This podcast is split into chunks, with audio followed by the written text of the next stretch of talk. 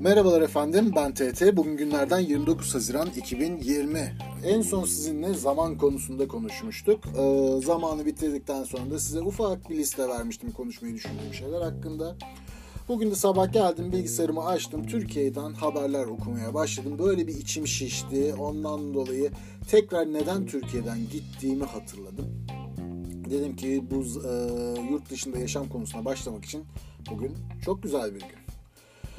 Şimdi efendim yurt dışında yaşam konusu benim için uzun bir konu. Neden? Çünkü hayatım ben uzun bir kısmını zaten yurt dışına gidip gelerek geçirdim. Hani ilk etapta bir yurt dışına çıktım. Bir Amerika'da yaşadım. Orada iki farklı eyalette yaşadım. Türkiye'ye döndüm. Türkiye'de e, farklı şehirlerde yaşadım. E, bu Türkiye'de yaşadığım ve çalıştığım süre boyunca devamlı yurt dışı seyahatlerim oldu. Çünkü çalıştığım iş benim devamlı uluslararası ticaret yapmama gerektiriyordu. Ondan sonra tekrar bir yurt dışına gitme ihtiyacı hissettik. Ee, eşimle beraber bu süre zarfında tabii zaman geçti, evlendik vesaire.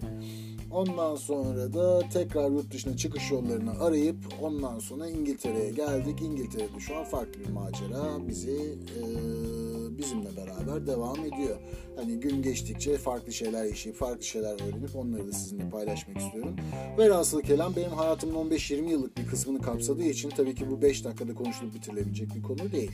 Ee, kısa kısa ama çok uzun soluklu bir seri olacağını düşünüyorum. Umarım e, dinlemekten zevk alırsınız. Umarım siz de benim kadar beğenirsiniz. Öncelikle e,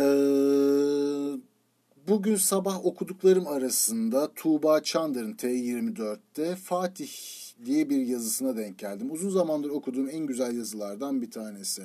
Ee, kendi yorumunu katmamış, daha doğrusu şöyle söyleyeyim, kendi ön yargılarını katmamış, birini eleştiren bir yazı değil.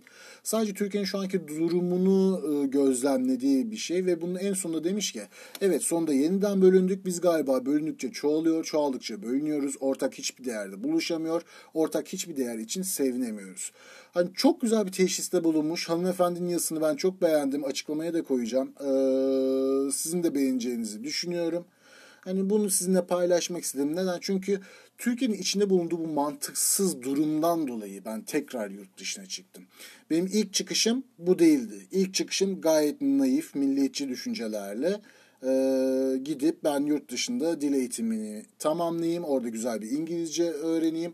O İngilizceyi öğrendikten sonra geleyim ülkeme tekrar hizmet edeyimdi. Neden? Çünkü bizim yetiştirildiğimiz dönemde Atatürk ilkeleri çok önemli bir konsepti ve Atatürk ilkeleri hani sizin için bir hava su kadar gerekli bir meta olarak size sunuluyordu.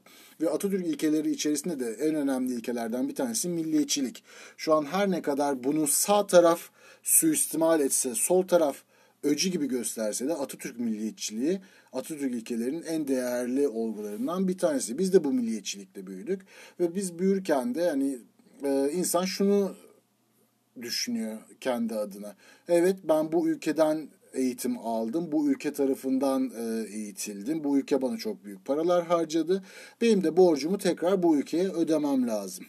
Hani ben sırf bu düşüncelerle yurt dışına gittim. Ondan dolayı hiç orada kalmak gibi bir düşüncem olmadı açıkçası. Konunun en başına gelecek olursam neden peki hani dil eğitimi bu kadar önemli benim için. E, çünkü ben kendi işimi yapmaya kalktım ve beceremedim o ilk tecrübesiz yaşlarımda, 20'li yaşlarımın başında. Çünkü yatılı okulda okudum ben lisede. Yatılı okulda hani o lise zamanında gençliğin verdiği heyecanla çok büyük hayalleriniz, çok büyük idealleriniz oluyor. İşte onu yapacağım, bunu yapacağım, fabrika açacağım, dünyanın en büyük iş adamı olacağım. Hani o zaman yaptığımız planlara baksan ben şu yaşımda şu an büyük ihtimalle Jeff Bezos gibi bir adam olmam lazımdı. Olabildik mi? Hayır. Olmaya çalıştın mı? Hayır. Yani hayat sizi bambaşka yerlere götürüyor ondan sonra. Mezun olduğum ilk böyle aklıma gelen şey e, askere gitmek oldu. Türkiye'de hepinizin bir askerlikle alakalı bağlantısı vardır. Erkek olanların zaten direkt bağlantılı. E, bayanlarımız da en direkt olarak işte kardeşleriyle, abileriyle, sevgilileriyle vesaire bir şekilde askerlikle muhatap olmak durumundalar. Askerlik öyle mezun olunca arayıp hadi selamünaleyküm ben mezun oldum yarın geliyorum diyebileceğiniz bir yer değil. Ee, onların belirli alım dönemleri var. Ben de herhalde Haziran, Mayıs Haziran gibi mezun olmuştum diye hatırlıyorum. Hani daha bile geç olabilir ama Büyük ihtimalle Haziran ayıydı. Ondan sonra e, mezun olduğum gibi de askerlik için tecilimi bozdurdum. O da galiba Aralık ayında e, beni askere kabul ettiler. Ya da daha bile erken olabilir hatırlamıyorum ama bir 5-6 aylık bir dönem vardı. Bu dönemde ben e, tabii ailemin yanına gittim doğal olarak. Okulum yok, işim yok, askerliği bekliyorum. Ama hayatımı da ailemle geçirmediğim için orada bir yabancılaşma oldu. Biz bir geçinemedik. Ee, geçinemeyince dayanamadım ben. Hatta bir ay bile sürmedi herhalde. Ondan sonra kaçtım geldim İzmir'e. İzmir'de işte avare avare dolaşıyorum. Sonra sırf böyle denk geldiği için bir iş görüşmesine girdim. Hatta sarhoş kafa girdim iş görüşmesine ve o işe alındım. Enteresan bir biçimde. O işe alındıktan sonra e, tekstille alakalıydı. Zaten kendim tekstil mühendisiyim. E, tekstilde çalışmaya başladım. İş hayatı hoşuma gitti ama e, hani güzel bir para almıyorsunuz. Orada benim tek amacım askere gidene kadar herhangi bir zaman geçirmek. Askere gidene kadar e, o ailemden uzak kalabilmek. Yani tek amacı buydu. O zamanın şartlarında herhalde asgari ücret 600 lira falandı diye hatırlıyorum. Ben e, 600 milyon lira bu arada daha sıfırlar da atılmamıştı. O zamanlar 600 milyon lira gibi bir asgari ücret vardı. Ben 700 milyon liraya girmiştim oraya yeni mezun bir mühendis olarak. Zaten 3-5 ay sonra gideceğim için yani paranın da çok da fazla değeri yoktu gözümde. Velhasıl kelam benim askerlik zamanım geldi. Orada ondan sonra büyük bir baskı. Sen işte gitme biz seni çok beğendik. Şöyle yapacağız böyle yapacağız. Seni müdür yapacağız. Maaşını öyle zamlatılacağız. Bunu yapacağız. Bir şekilde benim kanıma girdiler. Beni askere gitmekten vazgeçirdiler. Ondan sonra hep bunların verdiği sözlerin tutulmasını bekliyorum ben bir ay geçti yok, iki ay geçti yok, üç ay geçti yok. Ondan sonra bir anda şirkette söylentiler işte eleman çıkarılacak, o olacak, bu olacak. Orada da genel müdür var. Genel müdür de benden 3-5 yaş büyük. O da yani e, genç bir arkadaş. Hani biraz daha büyüktür belki. 5 yıl büyük olmuş olsun. 5 yıl önce gelmiş. Onu da öyle başarılı bulmuşlar. E, genel müdürleri de gidince biraz da maliyetten kısmak için herhalde onu genel müdür yapmışlar. Adam da bir şekilde devam ettiriyordu. İşte dedik ki sen bir yere gitme ben seni zaten müdür yapacağım. İyi dedim müdür yapacaksın da hani ben zaten 3-5 ay sonra gideceğim diye girdim bu işe. Dolayısıyla asgari ücrete yakın bir parayla girdim ve hala ben bu parayla çalışmaya devam ediyorum. Bir de Türkiye'nin şartlarında hani e, yoğun çalışıyorsunuz. Asgari ücret gibi bir parayla 7-24 çalışıyorsunuz. Beyaz yakalılar mesai almaz diyorlar. E ne yapıyorsunuz? Mesela 4 gece sabahçı kalabiliyorsunuz. 24 saatlik mesailer ya da 4 hafta boyunca hafta sonları mesaide kalabiliyorsunuz ve size ekstra hiçbir şey ödenmiyor. E o zaman gençsiniz, bir sorumluluğunuz yok, aileniz yok, zamanınız bol, bilmiyorsunuz. Hani sizin bu bilinçsizliğinizi Türkiye'de sonuna kadar kullanıyorlar. En sonunda ben bunlardan böyle e, çok güzel bir maaş zammı alacağıma dair e, garanti aldım. Çalışmaya devam ettik. Şimdi ertesi ay oldu bekliyoruz maaş zammını gelmedi. Gittim tekrar genel müdüre dedim hayırdır hani ben maaş zammı yapıyordunuz siz. Ya dedi eleman dedi çıkarıyoruz dedi. Şimdi dedi işte oradan adam çıkarırken senin maaşına zam yapmak uygun düşmez. Hani duyulursa başımız belaya girer biz çıkartacağımızı çıkartalım. Ondan sonra sana farklarını hepsini beraber ödeyelim. İlk başta mantıklı geldi. Hani böyle bir 3 ay idare etti beni. E, 3 ay adamlar çıkarıldı. Maaş zammı ya ikinci bir dalga olacak. E, ikinci adamları da çıkaralım ondan sonra yapacağız. Üstünden geçti 5 ay, 6 ay, 7 ay. Ve bir gün artık ben tekrar girdim muhasebeye. O zamanlar e, maaşlar elden ödeniyor bankalardan değil. Bir tane zarf veriyorlar size. Ondan sonra giriyorsunuz. İşte hemen muhasebenin kapısının yanında da tuvalet kapısı var. E, tuvalete giriyorsunuz. Tuvalette sayıyorsunuz paranızı. Eğer maaş zammı bekliyorsanız, beklemiyorsanız her ay aldığınız neyse o zaten. Girdim tekrar tuvalete. E, parayı saymaya başladım. Baktım aynı para en ufak bir fark yok ve çok da güzel denk geldi. Genel müdür çat diye tuvalete girdi e, ben onu şey yaparken. E, parayı sayarken. Ondan sonra bu ne dedim ben? Ya ık mık falan filan derken ben de artık orada zaten ben de şalter koptu. Suratına çarptım parayı. İndim aşağıya bilgisayarın başına araştırmaya başladım. Amerika nedir ne değildir. Neden? Yani aklımda Amerika vardı da bir şey tetikledi de mi beni indim aşağıya? Aklımda Amerika çok fazla yoktu aslına bakarsanız. Hani şöyle üniversite yıllarında benim arkadaşlarım Work and Travel'la Amerika'ya gittikleri için muhteşem hikayeler anlatıyorlardı.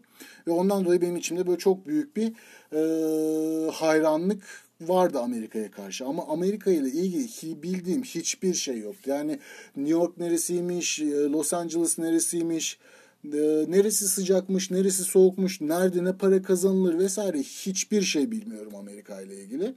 Ama yani en nihayetinde oradaki işte de bir sonuca varamayacağımı gördüm. Boşu boşuna zaman kaybettiğimi gördüm. Askere gitmeyi kaçırdım. Ondan dolayı ayrı bir kızgınlık büyüdü içimde. Hani bir şey yapmam lazım. Ve asıl konuyu kaçırmışım ben burada onu anlatırken size. Bunları yaparken de bir yandan ben ticari olarak kendim ne yapabilirim diye de e, farklı alternatifler bakıyordum. Bu sürede de benim yanında çalışan bir arkadaş vardı. Abisi de İstanbul'da büyük bir şirkette çalışıyormuş. Tekstil şirketinde. Özür dilerim. Ve bir Nike siparişi için e, tişört siparişi bu üretici bulmakta zorlanıyorlarmış. Hani bayağı yüksek adetli bir sipariş. Kendi bütün fasonlarına vermişler. Fiyat tutturamıyorlar vesaire. Ondan sonra ben zaten ticaret yapmak istiyorum ilerisinde. Ee, arkadaş dedi böyle böyle bir şey var. Hani biz dedi aracı olabilir miyiz acaba? Dedim oluruz buluruz yani birilerini. Hani o tecrübesiz aklımızda gittik. Birkaç tane konfeksiyoncu bulduk. İstanbul'dan bu adamlar geldi iş verdiler vesaire. Biz zannediyoruz oho yani iş bu kadar basit bir şey. Ne alaka? Ondan sonra malı verdikleri fasoncu mahvetmiş, üstüne yağlar damlatmış, onlar olmuş, bunlar olmuş. Hani olay bir felaketle sonuçlandı. Hani ben bu ticarete girdiğim ilk müşterimde böylelikle kaybetmiş oldum. Ama benim her zaman e, böyle çocukluğumdan beri aklımda olan uluslararası ticaret hani bir kere başladık ya hemen o şevkle devam etmek istiyorsunuz. Girdim internete. Ee, işte Ali Baba dediler. Oradan müşteri bulunabiliyor vesaire. Girdim Ali Baba'ya bakıyorum, oraya bakıyorum, buraya bakıyorum. Hiçbir şey anlamıyorum. Her şey İngilizce ve benim İngilizcem sıfır. Hani ben Anadolu Lisesi mezunuyum ama benim Anadolu Lisem, lisem Almancaydı. Ee, ve de şöyle bir şey oldu. Anadolu Lisesi'nden sonra da ben Fen Lisesi'ne gittim. Fen Lisesi'nde de tek Almanca e, öğrencisi ben olduğum için benim adıma şey açmadılar, sınıf açmadılar. E, resmen kitabını uydurmak için de benden şöyle bir dilekçe aldılar. Ben bundan sonra İngilizce öğrenmek istiyorum diye bir dilekçe verdim. Ben zorla verdirttirildim daha doğrusu. Bunun sonucunda da bana şey garantisi verdiler. Sen İngilizceden ne yaparsan yap 100 alacaksın. Hani bu da senin ortalamanı şey yapacak e, yükseltecek. İşte daha önceki bölümlerde de anlattım Türkiye'deki iğrenç eğitim sistemi. Ya bana bir dil öğret arkadaş. Dil öğrenmek benim için karnedeki 5'ten çok çok daha mübah. Ama hayır o bir tane öğrenci için öğretmen getirmeyelim diye. Sizin hiç bilgi sahibi olmayan bir öğrenciyi kandırıyorsunuz. Öğrenci size bir de dilekçe veriyor. Ben artık Almanca değil İngilizce okumak istiyorum. Onun sayesinde de masanın altından size verilmiş bir sözle bütün notlarınız 100. Ne oldu? İngilizceden ben 5 aldım. İngilizce biliyor muydum? Hayır. Arkasından üniversitede hazırlık okumak zorunda kaldım. Bir yıl daha kaybettim. Onun üstüne bir de Amerika'ya sırf bu İngilizce için gitmek zorunda kaldım. Yani baktığınızda inanılmaz bir masraf, inanılmaz bir zaman kaybı vesaire. Hani İngilizcem sıfır. Ee, yeni müşteri ararken de açıkçası ben e, hakim olamadım işte. Dedim ben böylelikle böyle şey yapamam. Uluslararası ticaret yapamam. Benim İngilizce öğrenmem lazım. Öyle olunca üstüne bir de bu maaş zammı problemi olunca o dakika böyle tık etti kafama. Tamam dedim benden bu kadar ben Amerika'ya gidiyorum. Çarptım adamın suratına e, parayı indim aşağıya bilgisayara. Başladım yazmaya Amerika nedir, nasıl gidilir, nereye gidilir. Mezun forumları diye bir forum çıktı karşıma. Ee, o zamanlar tabii Facebook daha kurulmamış. Facebook yok. İşte sosyal medya bu kadar e, gelişmiş değil. Hani Yonca dışında bir şey yoktu hatırladığım kadarıyla sosyal medya adına. Ee, bilgi alabileceğiniz forumlar var böyle. Onlar da çok kısıtlı.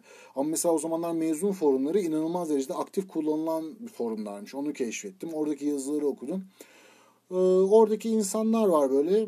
Bir tanesinin şeyini gördüm. MSN adresini gördüm. O zamanlar bir de MSN diye bir mesajlaşma platformu vardı. Birçoğumuz hatırlar. Ee, hani şu anki WhatsApp'ın sadece bilgisayar başındayken kullanabildiğiniz hali diyeyim. Yani öyle yanınızda taşıyabildiğiniz bir hali değil. MSN adresini gördüm bir, oradaki birkaç kişinin. Onu ekledim. Girdik. Selam selam adam anında cevap verdi. Dedim böyle böyle arkadaşlar ben Amerika'ya gitmek istiyorum. Senin yazılarını gördüm. Sen bu konuda bayağı bir kafa patlatmışa benziyorsun. Bana biraz bilgi ver. Ee, o da Türkiye'deymiş bu arada. Ee, ben bu yazışmayı yaptığımda Nisan ayıydı sanırsam. O arkadaş Mayıs ayında gidiyordu. Bir ay sonra Amerika yolcusuydu.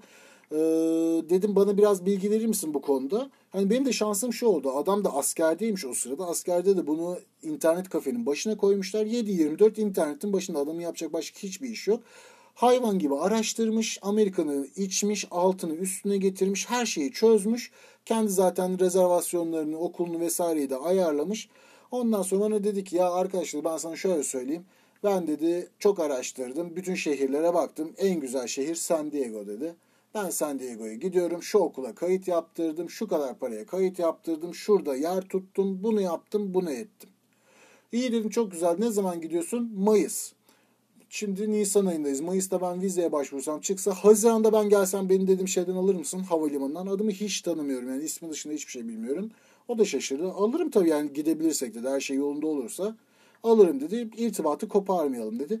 Bütün yaptığım araştırma bu. Hayatımda hiç tanımadığım 5 dakika öncesine kadar adını sanını bilmediğim bir adamın tavsiyesine uyup o gün ben vize randevusu e, aldım. 1 Mayıs'ta onu çok iyi hatırlıyorum. İşçi bayramı olduğu için bana çünkü te, o zamanlar tatil değildi 1 Mayıs'lar. Bana demişler hani dikkat et İstanbul 1 Mayıs'larda çok karışır. işte başına bir şey gelmesin. 1 Mayıs benim vize randevu günümde. Gittim vize randevusunda öğrenci vizemi aldım. Ve böylelikle hiç tanımadığım bir adamın yanına Amerika'ya uçma şerefine nail oldum. Hayatımda verdiğim en güzel kararlardan da bir tanesidir.